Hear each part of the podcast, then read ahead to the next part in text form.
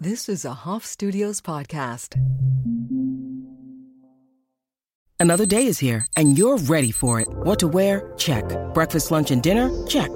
Planning for what's next and how to save for it? That's where Bank of America can help. For your financial to-dos, Bank of America has experts ready to help get you closer to your goals. Get started at one of our local financial centers or 24/7 in our mobile banking app. Find a location near you at bankofamerica.com/talktous. What would you like the power to do? Mobile banking requires downloading the app and is only available for select devices. Message and data rates may apply. Bank of America NA, member FDIC. Hi, Abby. Hello. I'm so excited to see you. I know. I'm so excited to see you too. So we know each other for several years now.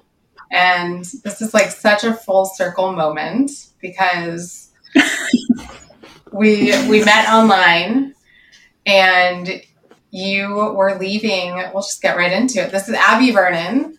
You are a trauma-trained somatic coach, but you were previously a yoga teacher. We met during the pandemic when everyone was getting online and you were finishing your somatic experiencing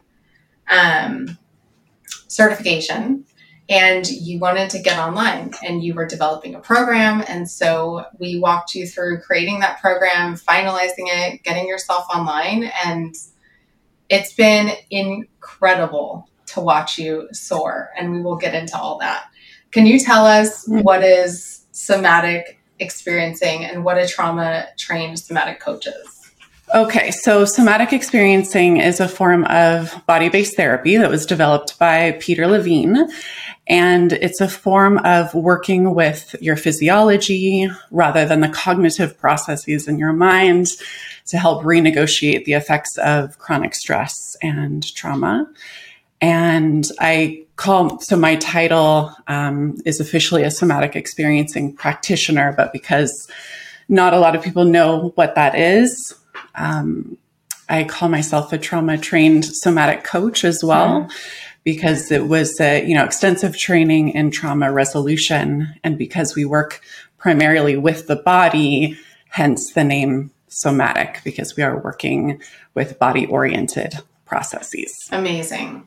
Yeah, I think that what we discovered during the pandemic was a lot of people under mega stress, a lot of people sitting with themselves.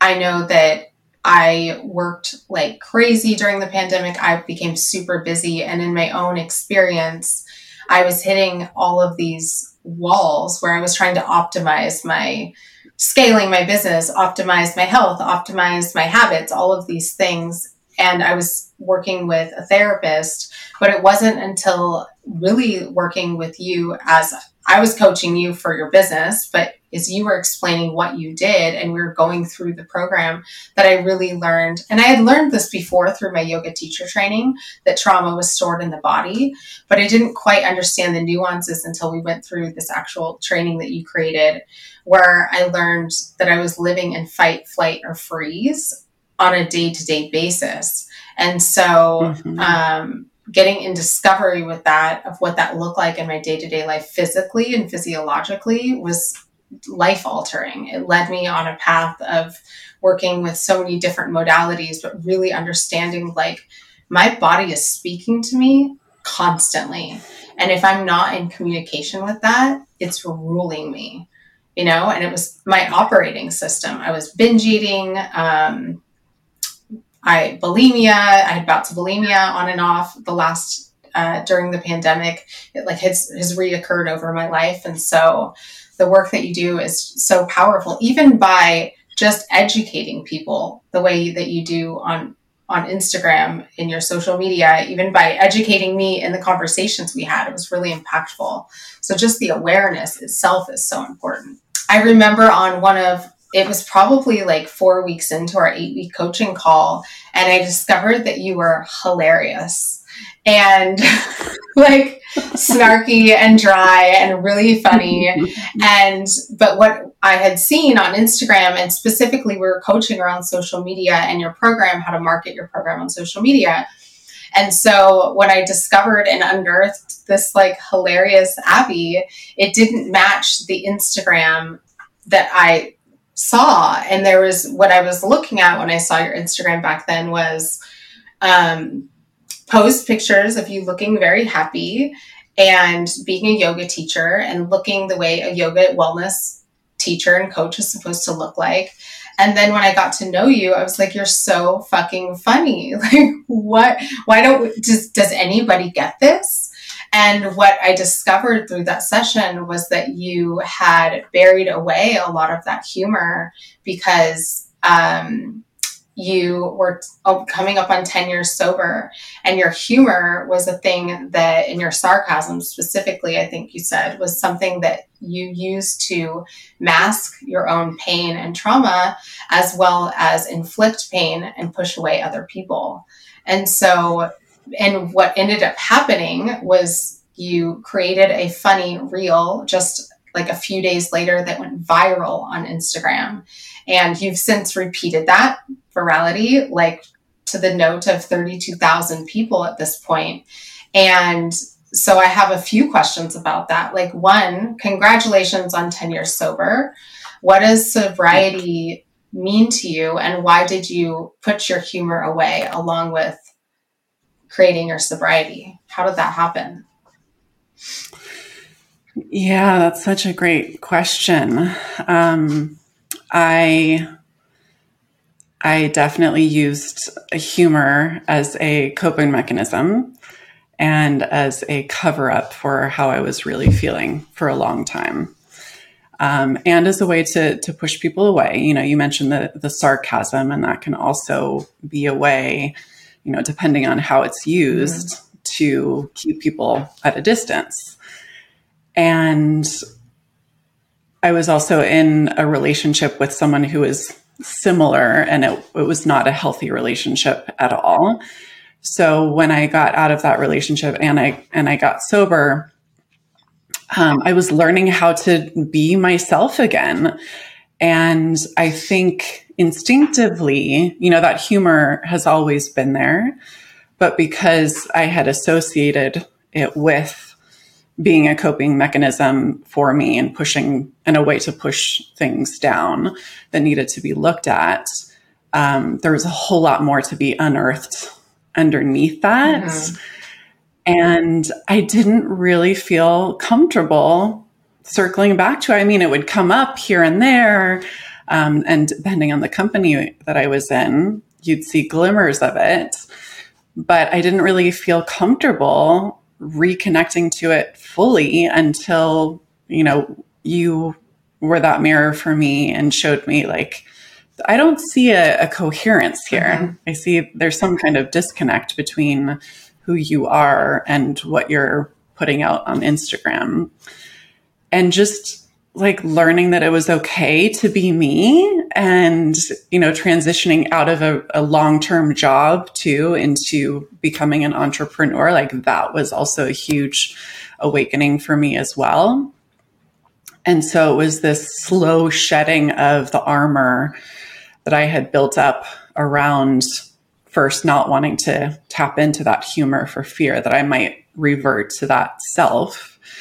And then also feeling this liberation and freedom and being in business for myself and being out on my own, and also seeing it, you know, supported and celebrated by other people. So it became a very cathartic process. Yeah. Actually, I talked to my students and clients about how it's now a way for me to connect to my inner child, yeah. you know, to have that sense of playfulness and creativity. And it's been really, really freeing. Yeah. And for context, what we're talking about are your educational reels. Like, you often will play like two parts of yourself. You'll play the traumatized part of your, or not yourself, like people's different people's scenarios, right? You'll play like the fawn, and you'll play the codependent, and you'll play all these parts of people's psychology. And it's hilarious. You're so good at it. And you get thousands and thousands of likes and comments, and it's so cool to witness, because it was this beautiful, my favorite like thing that I learned about you during that was just your beautiful humor and wit. I also really resonated with that personally because I was a yoga teacher for about 6 years. And before that, I was like party animal. I perceived myself as such a mess and a bad friend and a bad daughter. I had all these labels and stories that I'd created. And so when I became a yoga teacher, I dressed the part, I looked the part, posted the part. It was all about this wellness aesthetic and yoga aesthetic that I believed that people wanted to see from me. And in person, I think that I was very much, there was like an integrated version of me, but on Instagram, there was definitely this disconnect of who I wanted people to perceive me as.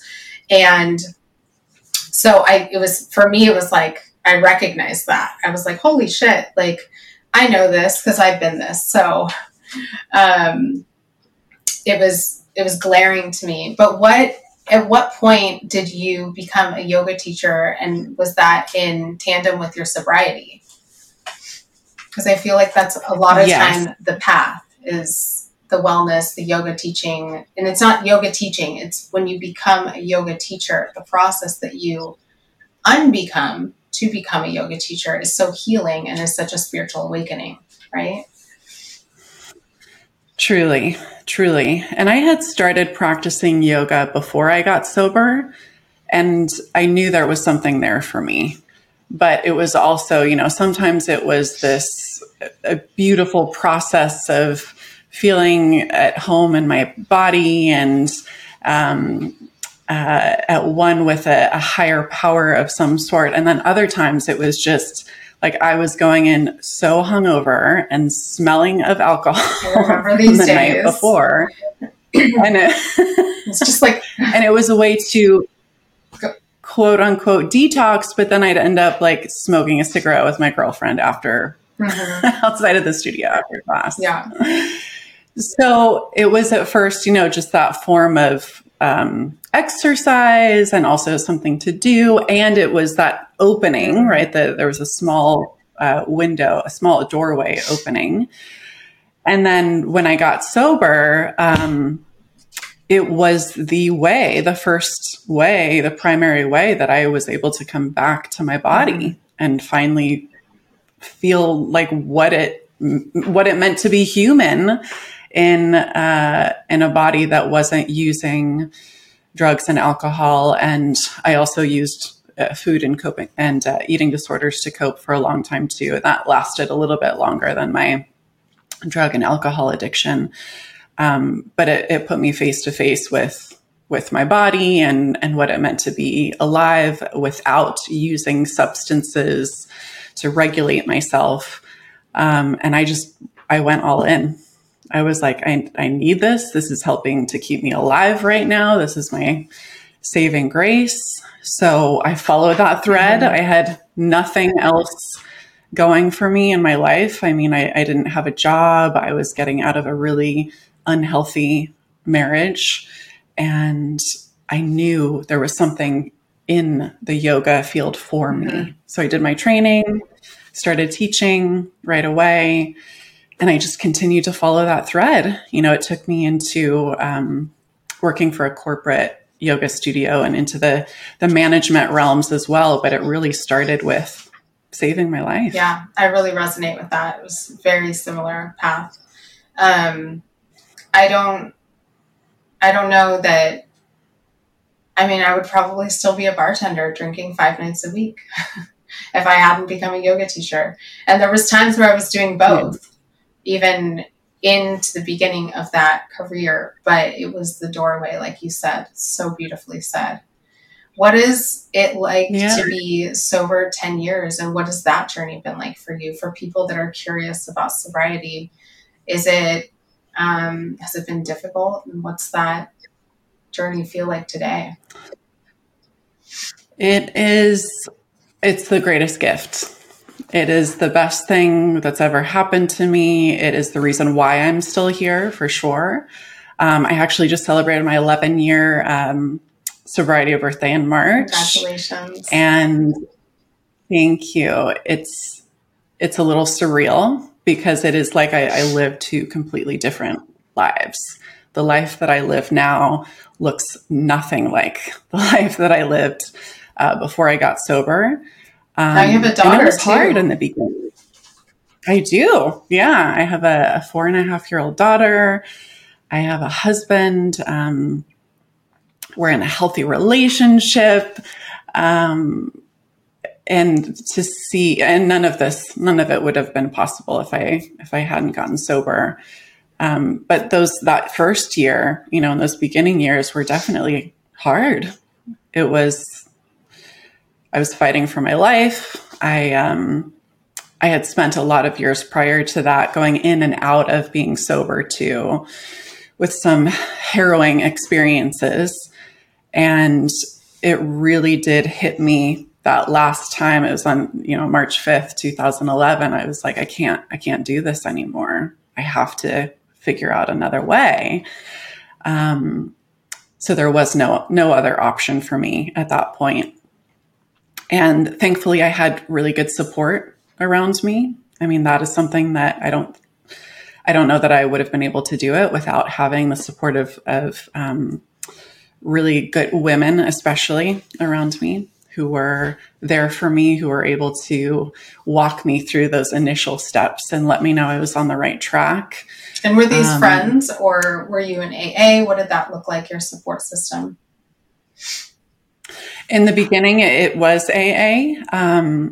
I had a lot of strong women mentors in the program. I also had good friends in the program too.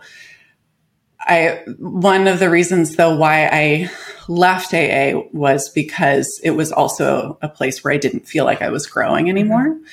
So it did help in the beginning. And then after a while, it didn't feel like it was helping anymore, but it definitely helped to give me that foundation that I needed to, I did my step work. I mentored other women as well.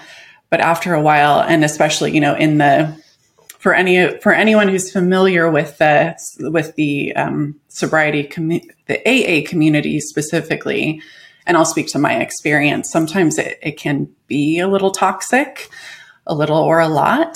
And that was also part of my experience. So I was able to get my feet underneath me, had solid support from my female friends and mentors, and then was able to spread my wings and kind of go out on my own.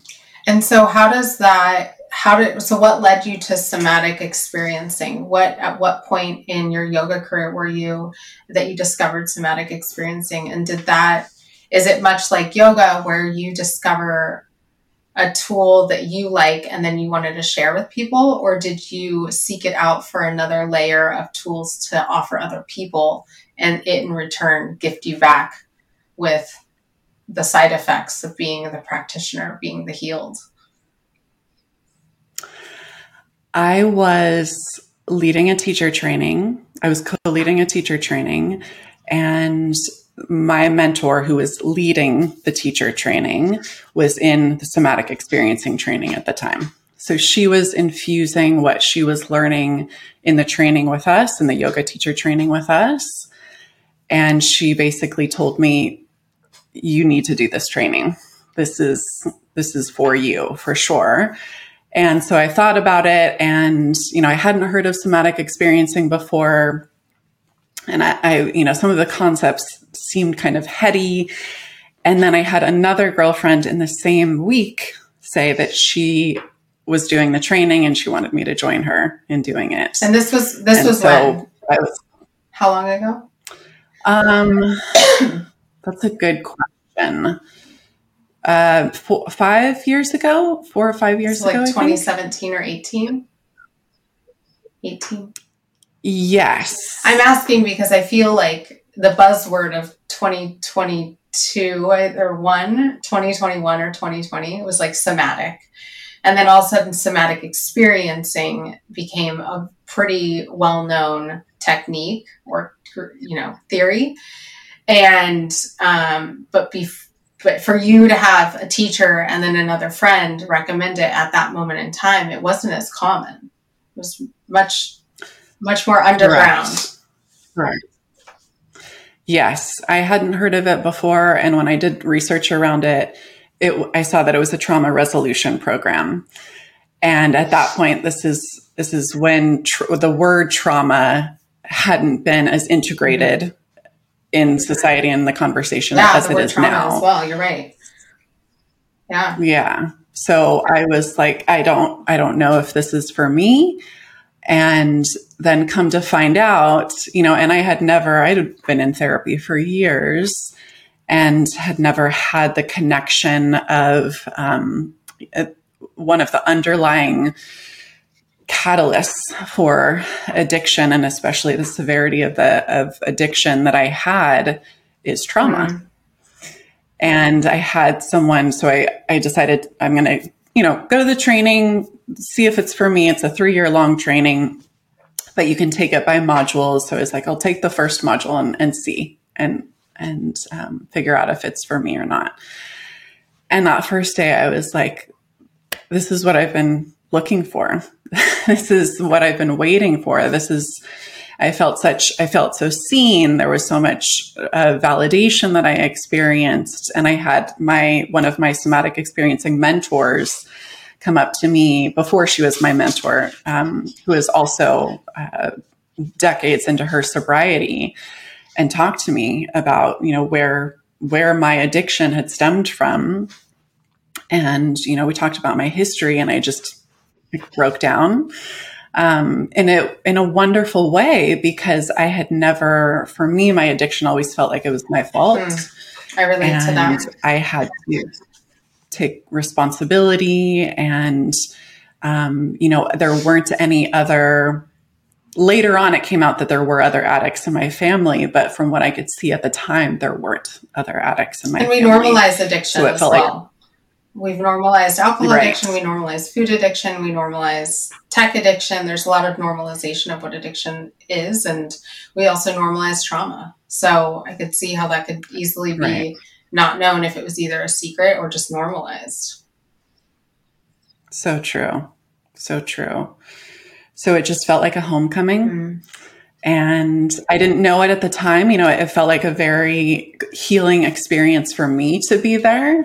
So I didn't have any plans of working this into my professional career at the time. I felt so validated by what I was learning about the nervous system and about expanding the definition of trauma, and understanding that I wasn't alone in that. So it was life-changing. So I feel like yoga was my first step, which is, it's a body-based practice. And yet so many yoga teacher trainings, mine included, don't have, or didn't have a basis around trauma resolution. Yeah. And so somatic experiencing takes it to another level. And we talk about, why, because I noticed in my own teaching and in teacher training too, like students were having strong reactions, and, sometimes they would be emotional reactions, sometimes they'd be physical reactions. And we didn't know at the time with the training that we had, how deep this practice actually goes.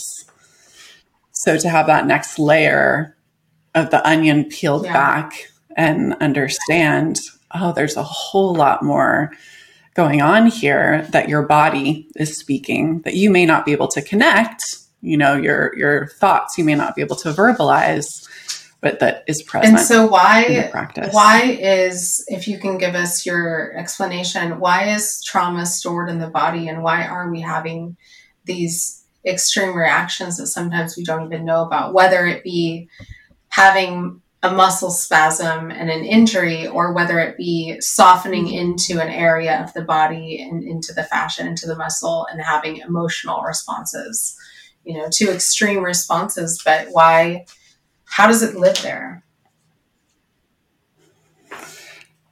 It can be for a variety of reasons, but I would say, for many of us, myself included, growing up in a, emotionally emaciated or emotionally barren environment where it wasn't seen as appropriate or healthy to express our emotions. It wasn't seen as appropriate or healthy to express boundaries, to push back, to voice our needs, to voice my needs. So all of that stays living inside us. You know, as humans, we have needs, no matter who you are. If you're human, you have needs. But if you weren't taught that it's natural to have these needs and desires and wants, and that they do need to be expressed, and that emotions need to be expressed. If they're coming up for a reason. They're here for us to work with, and they want to move through, right? They're meant to be travelers, not residents. But if we don't have support around feeling them and expressing them, then they stay inside of us. They stay stuck inside of us. So that can be through familial programming, that can be through cultural programming, definitely through societal programming in the US, you know, especially in hustle culture and wanting to push forward and keep going, override our body's natural responses, because we don't know how to listen. We don't know how to attune to, you know, sometimes it's unconscious as well. But one way that we view stored trauma in the body is this activated energy, right? So if you're angry, or if you want to speak up for yourself, but you don't know how, or you want to say something, you want to, you're feeling upset, you're feeling sad, but you can't show that in the environment you're in.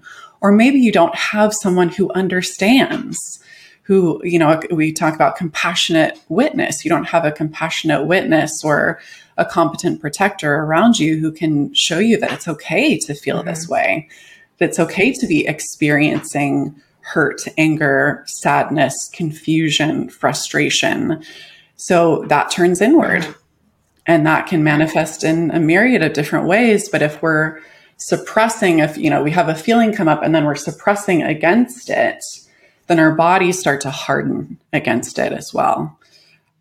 It's interesting, that phrase compassionate witness, because I interpret it in a few different ways. It's like the compassionate witness is either first modeled or not when we're children.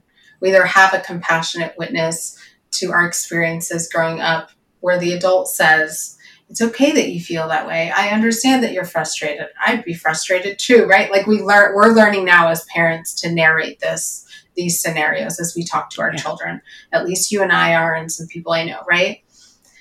If you don't have, which is a very disciplined behavior as an adult to talk to a child like that. So there's not many parents that we grew up with that were compassionate witnesses to our experiences and emotions. So most of us didn't have that modeled to us, that compassionate witness. And so not having so then our inner dialogue is not a compassionate witness either. And that's what I've learned so much, that I had to reparent my inner child and reparent myself to become the compassionate witness when I should be acting like this. I should be experiencing this. I should be able to perform like I'm asking myself to perform. For instance, during the pandemic, when I was working like crazy, I should be able to produce more. I have all the time in the world, you know, we're inside all day. I should be able to perform like I want to, but there was traumas and emotions and actual things in our lives happening besides just being in the house all the time, especially in Florida. Like life actually started to open up very quickly, and I didn't have that compassionate witness at the time. And so I think it's such a beautiful concept, the compassionate witness, because it's, you now have to ask, am I sitting in front of a compassionate witness? Do I need to create boundaries with these people? And am I being a compassionate witness? And where can I go inward and be that? It's truly a lifelong journey, really, right?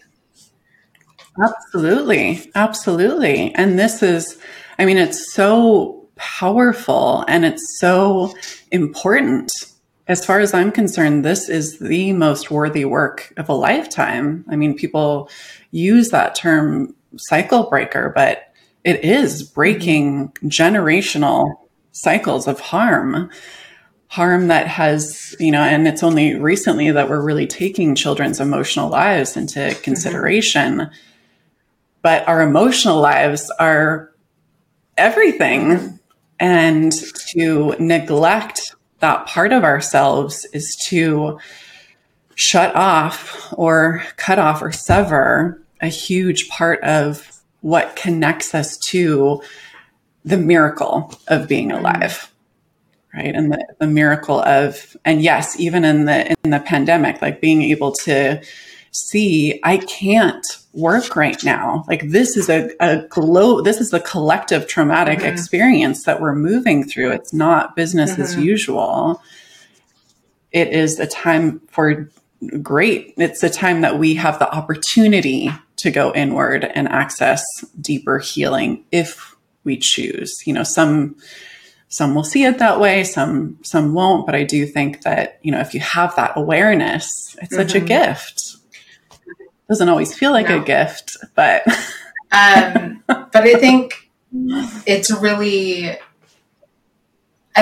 important also to understand, like for me, what I found really important in as I went deeper into the discovery of what does that mean? What is somatic experiencing? Because I even went on a journey where I thought I wanted to become a somatic experiencing practitioner as well, because that's what I do. I find something and then I think maybe it's my next career. What I learned through more research was that I didn't need to go on a 3-year new career excursion, but I needed to work with the tools myself and view the world around me as well. Like, how can I be a more compassionate witness to my daughter, to my fiance, to the people around me, to myself, right? That was like my first inquiry. Mm. And then once you get into that inquiry, the next thing that has to happen are boundaries, which I feel like was the other great hashtag of 2021. Definitely 2021 was boundaries. So can you share, besides the phrase that gets thrown around, you know, truly when you go into this work and you become aware of who you are and who you are not, the things that happen to you, the things that you can claim in your power are yours to change and to behave differently as you choose and to heal. How do you create boundaries in this new awareness? And what does that look like? And that's what your YES program is, correct? It's this digging into this inquiry, understanding who you are and who you're not, and then creating the space to move about the world, right? So just share what that work sounds like. Yes. Such a great question. And as far as I'm concerned, if you're doing any kind of trauma work, you're doing boundary work. And if you're doing boundary work, then trauma work needs to be a part of it as well. They're one and the same for me, because the essence of what trauma does is to break our natural inherent boundaries, or, you know, that may have been part of the initial trauma as well, that we just didn't have any.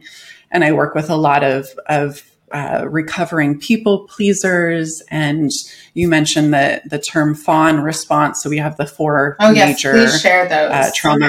They're fascinating. Yeah. So we have most people have heard of fight and flight. You know, those are the more activating responses. We either move towards a threat, that's the fight response, or we move away from the threat, which is the flight response. If those aren't available, then we move into freeze. I'm a freezer. And it's always been my response. Yeah. And that's that. Right. Yeah. My two main ones are freeze and fawn for sure. Freeze, you know, it can feel like paralysis. Like you just can't, it can, you know, also feel like procrastination, lethargy, being tired. It can also feel like I can't, right? That's that I can't energy. And fawning is the one that has also become, you know, more popular and talked about more recently too, is the response involved in our social engagement system. so that we actually, instead of setting up boundaries for ourselves and recognizing this person or this event or circumstance is not for me, we go closer towards the threat. We essentially try to befriend the threat or appease the threat so that we can make sure that we're on their side or on that side that we will not be in danger.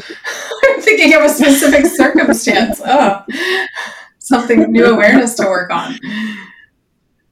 Right. Well, it's also very supported in our culture. And, especially if you were socialized as a woman, we're very much taught from an early age to, I was anyway, I'll speak for myself, to look good, to sound good, to do the best that you can, to go along, to get along. And so if you've been kind of indoctrinated into that way of living, there is a sense of you have to be everything for everyone else, which, and then of course you're not for yourself.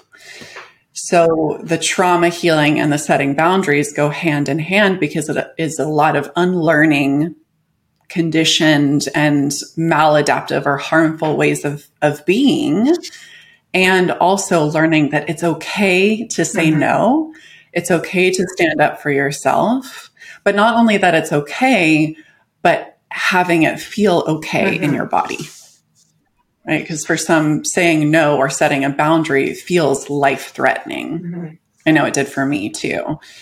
So it's one thing to, okay, this is what you say when you're setting a boundary. But if your body's like, no, I'm not going to say that, then it will fall flat, or, you'll freeze up and your vocal cords won't work in the moment. Or you'll ghost people. Exactly.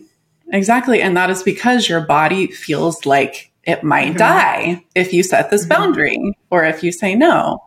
So that's the work that we do within the Yes program, is starting from, scale it all the way back to the very beginning, work with the nervous system, and figuring out what the blocks are at this most root level, so that when we get to the boundary setting, which is in module 3 and 4, it will feel more natural and more organic, rather than trying to set boundaries before you even know who you are. Awesome. And that's one of the main topics that I work with my clients on, is I don't even know who I am.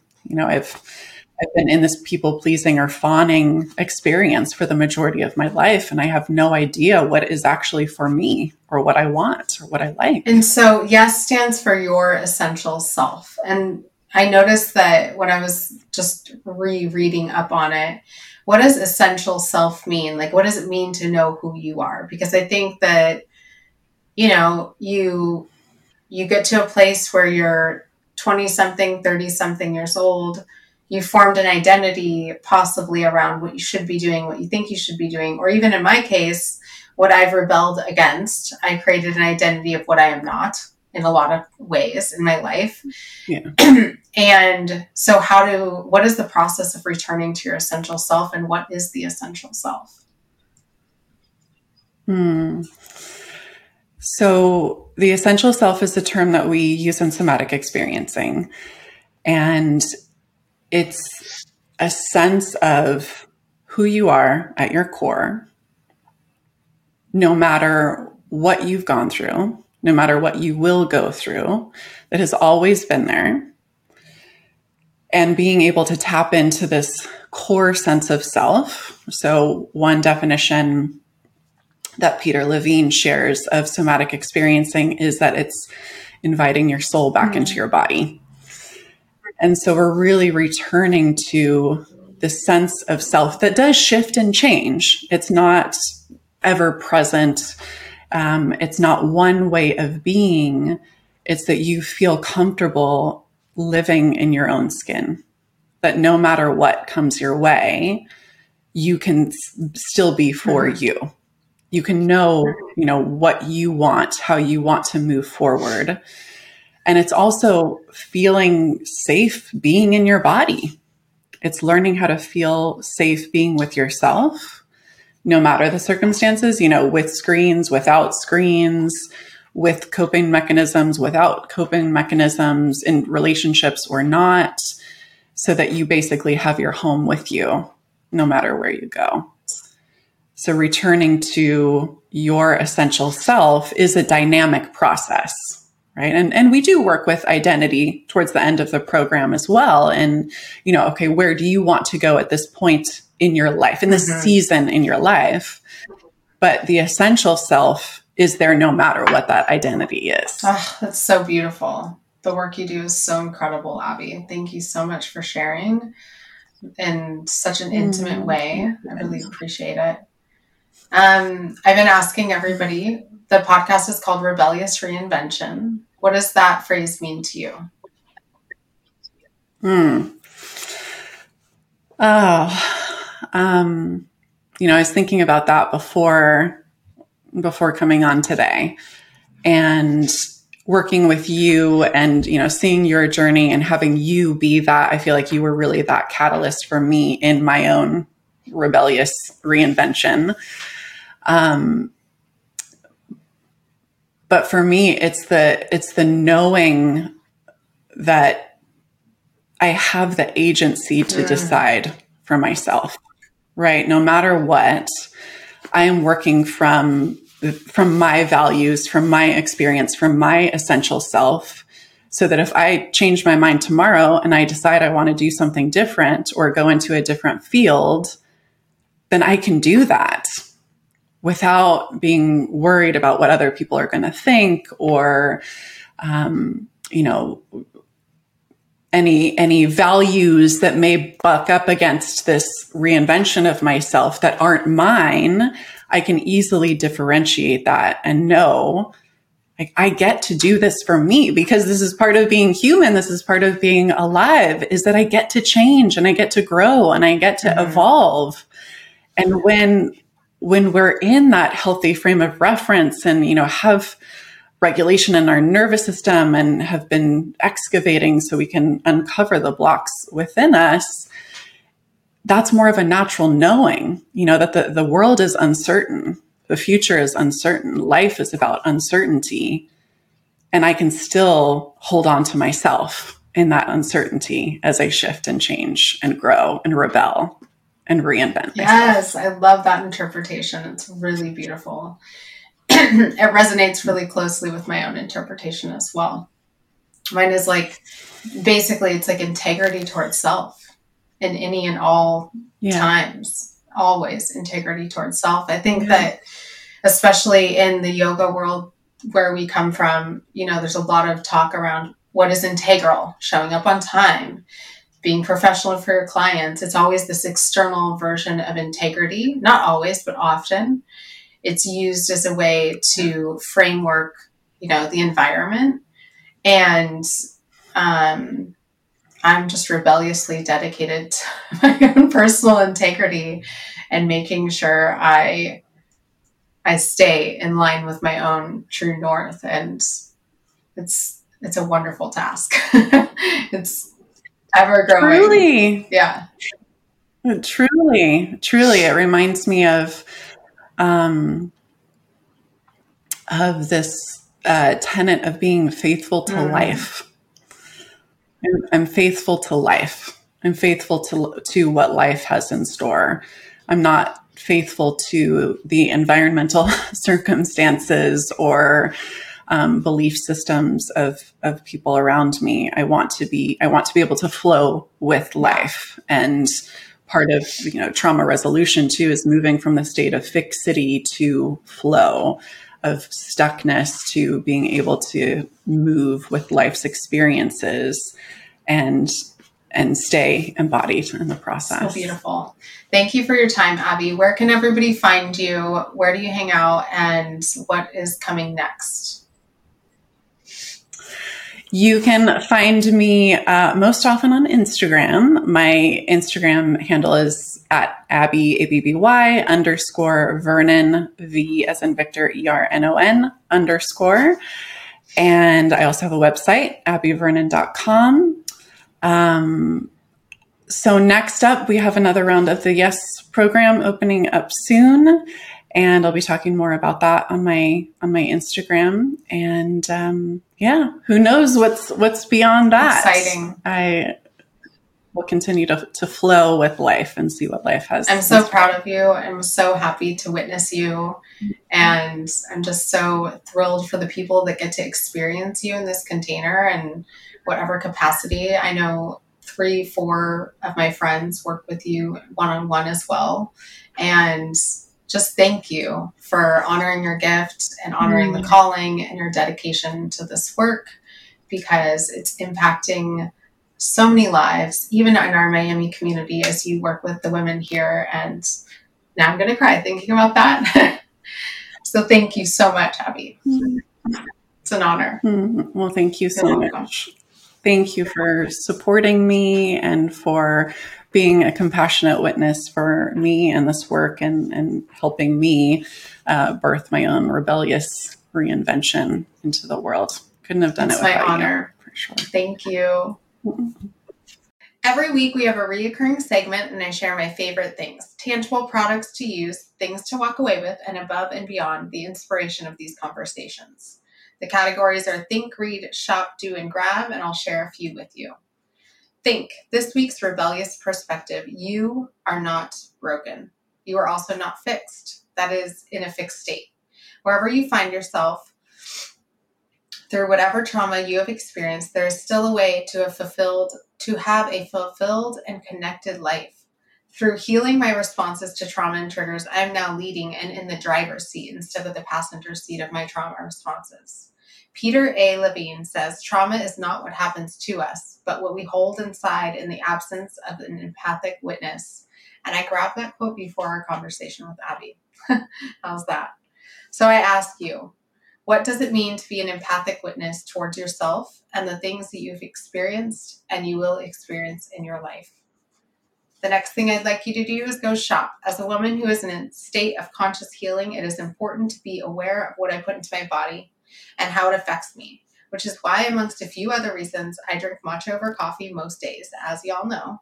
It gives me sustained energy instead of spiking my adrenals, allowing me to witness my emotions and triggers more easily. I only drink the best, though. World-renowned Dr. Andrew Weil, alternative medicine guru and founder of the Weil Center for Integrative Medicine, created matcha.com. It's the highest quality and best tasting matcha from Japan. You can use code Danielle Bigby to get 10% off your purchases. Another thing I'd like you to do is go join the waitlist to Abby's YES program, where you will work through Abby's proven framework, the LEAD, LEAD method, to help you move through the steps needed to access your current range of resilience, build a strong foundation of support, and then slowly and methodically work through the nervous system patterns that have been unconsciously holding you back so that you can come home to your essential self. You will spend time uncovering and unwinding some subconscious grooves, evaluating with compassionate clarity, practicing conscious and embodied communication skills for your unique needs and desires. So go check out abbyvernon.com/yes and enroll now. Thank you guys so much for listening and taking time to be here with me this week. Have a great day. Make sure you like, subscribe, and tag us on Instagram.